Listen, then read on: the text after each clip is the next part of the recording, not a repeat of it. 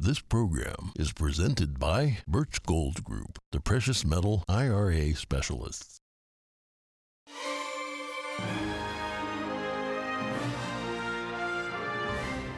Good morning. In today's headlines, Ukrainian President Volodymyr Zelensky is heading to D.C. The last minute visit required intense secrecy and planning.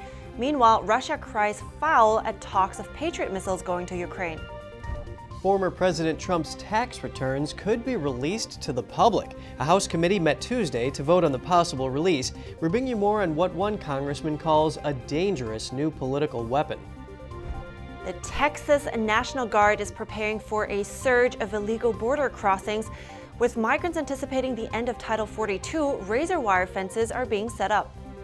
Should I stay or should I go? Twitter users said go to Musk's Sunday poll, and the enigmatic CEO says he's doing just that, but there's a catch.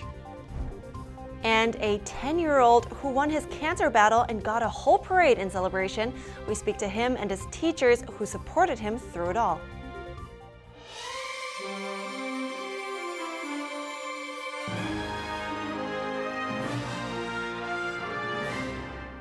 Good morning. Welcome to NTD. I'm Kevin Hogan. And I'm Evelyn Lee. Good morning. It's Wednesday today, December 21st. We have a lot to get to this morning. We're starting with Ukrainian President Volodymyr Zelensky. He's visiting Washington today. It's his first known trip outside the country since Russia's invasion began in February. Zelensky was seen at a train station at, at, in a southern Polish city on his way to the U.S. on Wednesday. The visit to Washington is set to include Zelensky addressing Congress on Capitol Hill and a meeting with President Joe Biden. It comes as lawmakers are preparing to vote on a year end spending package that includes about $45 billion in emergency assistance to Ukraine. Meanwhile, the U.S. is also preparing to send Patriot surface to air missiles to help stave off Russia's invasion. The latest round of U.S. funding would be the biggest American infusion of assistance yet to Ukraine. House Speaker Nancy Pelosi encouraged lawmakers to be on hand for today's evening session. To have an out, complete, total hero in the Congress of the United States fighting for democracy, leading people who are fighting for democracy, would bring honor to the Congress of the United States. Now to domestic affairs, former President Trump's tax returns could be released to the public. The House Ways and Means Committee met in a closed session Tuesday to vote on the possible release. NTD's Arlene Richards reports. Pursuant to notice, the Ways and Means Committee will now come to order. In a private session, the House Ways and Means Committee voted on Tuesday on whether or not to release former President Trump's tax returns to the public. Under the law, the committee can make Trump's tax returns public if a majority of its members vote to do so. But a vote to release the records could have significant implications. Critics of the release say it could raise questions about whether the Democrat majority on the committee used their power as a political weapon against a Republican opponent. Although it's a significant act of transparency, some fear it could end taxpayer privacy. Former IRS Commissioner John Koskinen told the New York Times this kind of decision is a dangerous precedent. He cautioned that the committee should have a good reason for the release. When they made the request, Democrats said they had a legitimate legislative purpose for requesting the records as part of an oversight inquiry. Their purpose was to determine the scope of the IRS's audit of the president, specifically whether or not his business activities were reported on his individual tax returns. No Congress uh, has ever made private, made public, the full private tax returns of any American taxpayer. This is especially troubling because, as you heard us comment here at the end, um, this committee voted on documents that are not yet complete. Top Republican on the committee, Kevin Brady, said that Democrats were politicizing the tax code. So, uh, regrettably, uh, the deed is done. Uh, over our uh, objections in opposition, Democrats on the Ways and Means Committee have uh, unleashed a dangerous new political weapon uh, that overturns decades of privacy protections for average taxpayers. The era of political targeting and of Congress's enemies list is back. Presidents are not required by law to release their tax returns, but for years they have done so voluntarily. Trump is the first major party candidate not to release his tax returns in four decades. Even if the committee votes against releasing Trump's records this month, there's still a chance they could be released later. Before House Republicans take over on January 3rd, the Senate Finance Committee will be able to obtain the returns. And that committee can then release information after its own review of the presidential audit program. Arlene Richards, NTD News. Now let's take a look at an update on the situation at the U.S. Mexico border. The Texas National Guard has been deployed near El Paso. They're preparing for an expected influx of illegal border crossings. Soldiers built fences of razor wire along the Rio Grande yesterday. NTD's Jeremy Sandberg has more on the crisis at the southern border. Migrants gathered along both sides of the Rio Grande this week in anticipation of the end of Title 42. On Tuesday, near El Paso, Texas National Guard soldiers and Texas state troopers constructed a nearly mile long fence covered in razor wire to deter them. But it hasn't stopped migrants from attempting to cross illegally. Guard members are telling migrants to leave and go to a point of entry. Some migrants say they feel they were tricked into coming. Una burla hacia nosotros. I view it as a joke to give us hope and then, like a child, trick us and tell us that they are going to postpone Title 42. Many Venezuelans are fleeing socialism and looking for a brighter future in the U.S. Our illusions were completely shattered. My family was very hopeful that we would get through to that country and really progress. But you see how life is. We seem to be dragging the curse of Chavez. Title 42 allows U.S. authorities to rapidly expel illegal immigrants. A U.S. federal judge had ordered the COVID 19 restrictions to be lifted on Wednesday. But Supreme Court Chief Justice Roberts put a temporary pause on the order Monday. That was in response to a legal challenge by 19 states. The freeze is meant to give parties time to respond. The White House on Tuesday asked the Supreme Court to let the restrictions end but, citing the holiday season and logistical concerns, requested to be left in place until after December 27th. Democratic Senator Joe Manchin had this to say 42 must be basically enforced and continued on. Manchin says it's not just important in the realm of the pandemic, but also the realm of security. He says there will never be meaningful immigration reform until the border is secured. You have to have a secured border. There have to be points of entry. There have to make, make sure that people go through the proper, proper vetting process. And those are all things that we can do. The U.S. Supreme Court now will decide whether to halt Title 42 while the state's legal challenge plays out. Jeremy Sandberg, NTD News. And today at noon, Senator James Lankford and Republican senators will hold a press conference on Title 42 and the ongoing crisis at the southern border. NTD will be live streaming the event, and you can watch it on our website, ntd.com. And now we continue with the latest installment of the so called Twitter files that was released Tuesday, showing how the social media platform quietly aided U.S. intelligence officials' online campaigns. Here's the story. Journalist Lee Fang released part 8 of the Twitter files on Tuesday. In a lengthy thread that was reposted by Twitter owner Elon Musk, Fang wrote that despite promises to shut down covert state run propaganda networks, Twitter docs show that the social media giant directly assisted the U.S. military's influence operations. The files include screenshots of messages from U.S. Central Command, or CENTCOM, to Twitter. Fang wrote In 2017, a CENTCOM official sent Twitter a list of 52 Arab language accounts we use to amplify certain messages. The official asked for priority service for six accounts, verification for one, and whitelist abilities for the others. The thread continued. The same day CENTCOM sent the list, Twitter officials used a tool to grant a special whitelist tag that essentially provides verification status to the accounts without the blue check meaning they are exempt from spam or abuse flags, more visible or likely to trend on hashtags. According to Fang, those accounts primarily posted about U.S. operations in the Middle East, including promoting messages targeting Iran and the Saudi war in Yemen. CENTCOM then appeared to make the accounts look unconnected to the U.S. Fang said, according to records he viewed, many of these accounts continued tweeting throughout this year, and some were not suspended until May 2022 or later. The report concluded that Twitter actively assisted CENTCOM's network going back to 2017 and as late as 2020 knew these accounts were covert or designed to deceive to manipulate the discourse, a violation of Twitter's policies and promises. They waited years to suspend. Fong added that he was given access to Twitter for a few days, but Twitter had no input into this report. We reached out to CENTCOM for their response and are still waiting to hear back. Elon Musk said yesterday that he will resign as chief executive of Twitter once a replacement has been found.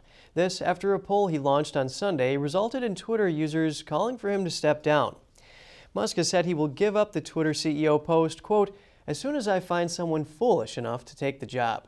He says he will then turn his focus to running the software and servers teams. Calls for, from Wall Street for Musk to step down had been growing for weeks.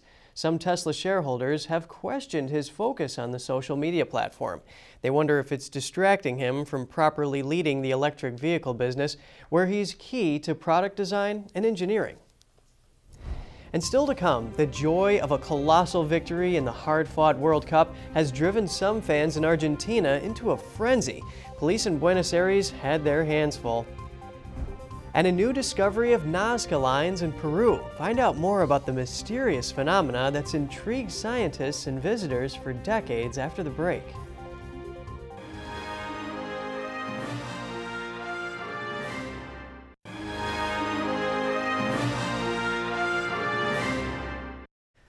Good to have you back. We're continuing with an update on yesterday's earthquake in California. At least a dozen people were injured.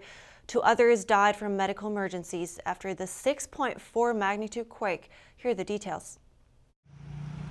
California resident Darren Gallagher woke up to this damage to his Rio Dell home after a strong 6.4 magnitude earthquake struck off the coast of Northern California, followed by more than three dozen aftershocks. Houses, a bridge, and several roads were damaged, with one road reportedly sinking due to the quake. Thousands of homes and businesses were left without power on Tuesday, and officials said there were gas leaks in the region. For Gallagher, his porch got the worst of it. Sleeping on the couch and I heard a big bang and stuff started falling, so I opened the door and this is what I opened it up to, right here. Whole front porch fell off. There's a dirt bike over there holding up that end. I just remember walking out of the house and seeing like our house basically on the ground and our, our porch higher than the house. Jackie McIntosh said she and her husband had put their Rio Dell house up for sale and they were expecting an offer. That was before the quake. I don't think this house is going to be able to be brought back. There was an earthquake in, I think it was 92, that this happened to the house last time. Um, and I just, I don't know if it's going to come back from this one. Calls for help came in fast after the quake struck around 2:30 in the morning on Tuesday, said Rio Dell City Manager Kyle Knopp. Uh, within the first 20 minutes, there was uh, uh, multiple calls. Uh, in the first hours, uh, over 60 calls for assistance, 10 of which were medical uh, related, um, one of which was uh, unfortunately, a cardiac arrest uh, and fatality. Knopp said the quake, which was felt miles away in San Francisco, definitely packed some punch. It was also a long duration uh, earthquake uh, that uh, certainly has had a major impact uh, on this community. He added that there was significant damage to Rio Dell's water system and that some residents on Tuesday were left without it. Riot police clashed with Argentina's soccer fans on Tuesday night in the streets of Buenos Aires after the World Cup victory parade. According to local media, the clashes began when police tried to remove two fanatics from the top of the obelisk monument in Republic Square. Rioting soccer fans, some wearing the Argentina team soccer jersey, were seen throwing objects toward riot police. A Reuters video showed a group of people smashing the gates of a bank, taking items out, and loading them into a minivan. Plans to parade Argentina's World Cup heroes through Buenos Aires in an open top bus had to be abandoned. That's after millions of ecstatic fans flooded the streets and brought the city to a standstill, causing security fears. Archaeologists discovered dozens of new patterns of Nazca lines in Peru. The mysterious pre Inca geoglyphs have intrigued scientists and visitors for decades. Let's take a look. Here on the dry, wind swept plateau of southern Peru, researchers have discovered more than a hundred new shapes carved into the earth more than 1,000 years before European colonists set foot on South America. For decades, researchers have been documenting Peru's geoglyphs, also called Nazca lines. Many of those previously discovered are massive a spider, a hummingbird, a tree. They have intrigued scientists and visitors for decades. But this month, researchers announced the discovery of 168 new geoglyphs in the Nazca Pampa and surrounding areas along the Peruvian coast. Many are smaller than the previous discoveries. The discovery is made up of human and animal figures, from which stand out camelids, felines, birds, and snakes. According to their characteristics, the figures were made by the peoples of the ancient Nazca culture between 100 BC and AD 300. These aerial photographs have been annotated with lines to illustrate the discoveries a bird, a snake, a herd of camel like animals cut into a hillside. There are human figures, some of them richly expressive. Until 2018, we had discovered 190 figures. These added to the latest 168, making 358 new figures in total in the grasslands. The new findings by a group of local and Japanese experts from Yamagata University are vestiges of Peru's rich pre Columbian history. Located about three hours by road from the capital, Lima, they make up one of the main heritage sites in the country, but their study and conservation are complex due to the vast terrain they cover. The mystery about its origin and purpose remains, but this month's findings are set to help researchers to clarify their distribution patterns and how to preserve them. The new year is in sight as the seven foot tall numerals for 2023 arrived in Times Square on Tuesday. That's ahead of the annual New Year's Eve celebration.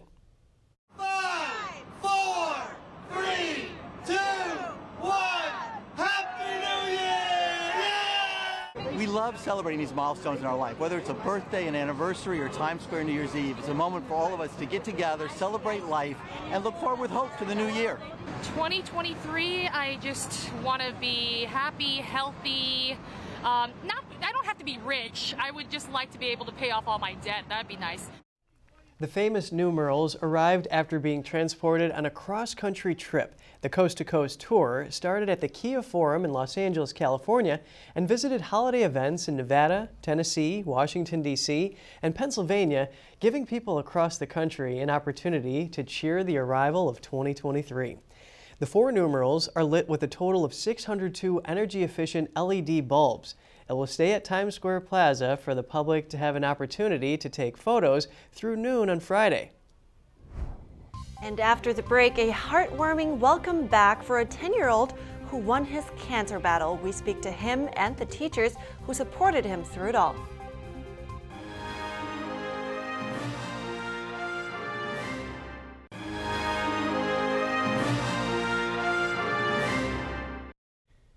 And next, we have the story of a boy who just won a 16 month battle against brain cancer. He was welcomed by his town for his first day back at school a few days ago, and what a welcome it was. Take a look at this. This is Chase McGee. All his friends and neighbors in Nutley, New Jersey were waiting outside his door with welcome signs and applause when he was leaving for school that day. He even got a siren escort by the police and fire departments. I wanted to know more. I spoke to Chase and the teachers from Radcliffe Elementary who were essential in the surprise and at the same time provided an essential support system for the 10 year old during his chemotherapy. What were you thinking when you saw all of these people outside of your house? Um, very surprised. Very surprised? You had no idea what they were planning? No. T- tell her about your hat. What did you do with your hat? Put it over my face. And did you want to come outside at first? No. So what? So what happened when you didn't want to come outside? Everybody did what? All your friends did what? Came inside my house. Barged inside the house to get him. Wow, that's awesome. Why did you want to come outside, Chase? It just looked very scary to come outside. Oh, okay. All right, Holly and um, Michael, you were part of this whole surprise and you organized it. Please tell me more about the planning. His kindergarten teacher from years ago, Stephanie Lennon, came to me um, and said, I know that you're very close with Chase's family. I have this idea. Um, I think that we should do a little welcome back surprise parade for Chase when we get a date finalized for his return.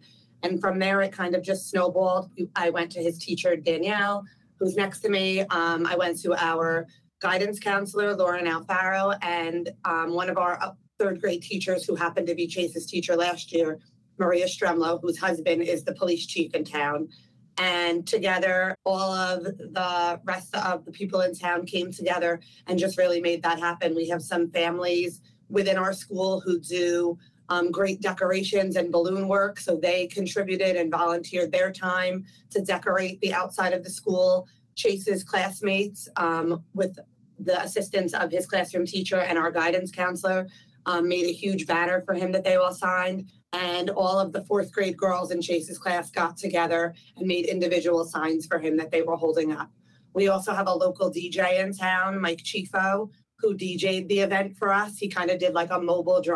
That was neat. Where he um, emceed the whole event from the street, had a playlist that Chase's parents had given us um, that we played as he came out. And Mike Chifo just kind of kept the whole parade moving along with the assistance of the police and fire department in town. Wow, that's awesome. And I think the school really went above be, above and beyond, right? Because I understand even before that, during the treatment, a lot of things were necessary to also keep Chase up to date with schoolwork and everything. Tell me more about who was involved in that, you know, making sure that he's keeping up with schoolwork. How did you guys support him throughout this experience? So Chase met uh, virtually with uh, Mrs. Alicia DePremio every day, and I worked closely with her on all the content that we were working on in the classroom.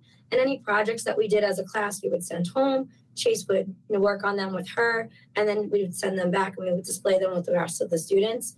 And you know, just working with her closely every day, Chase was able to keep up with the curriculum and the content.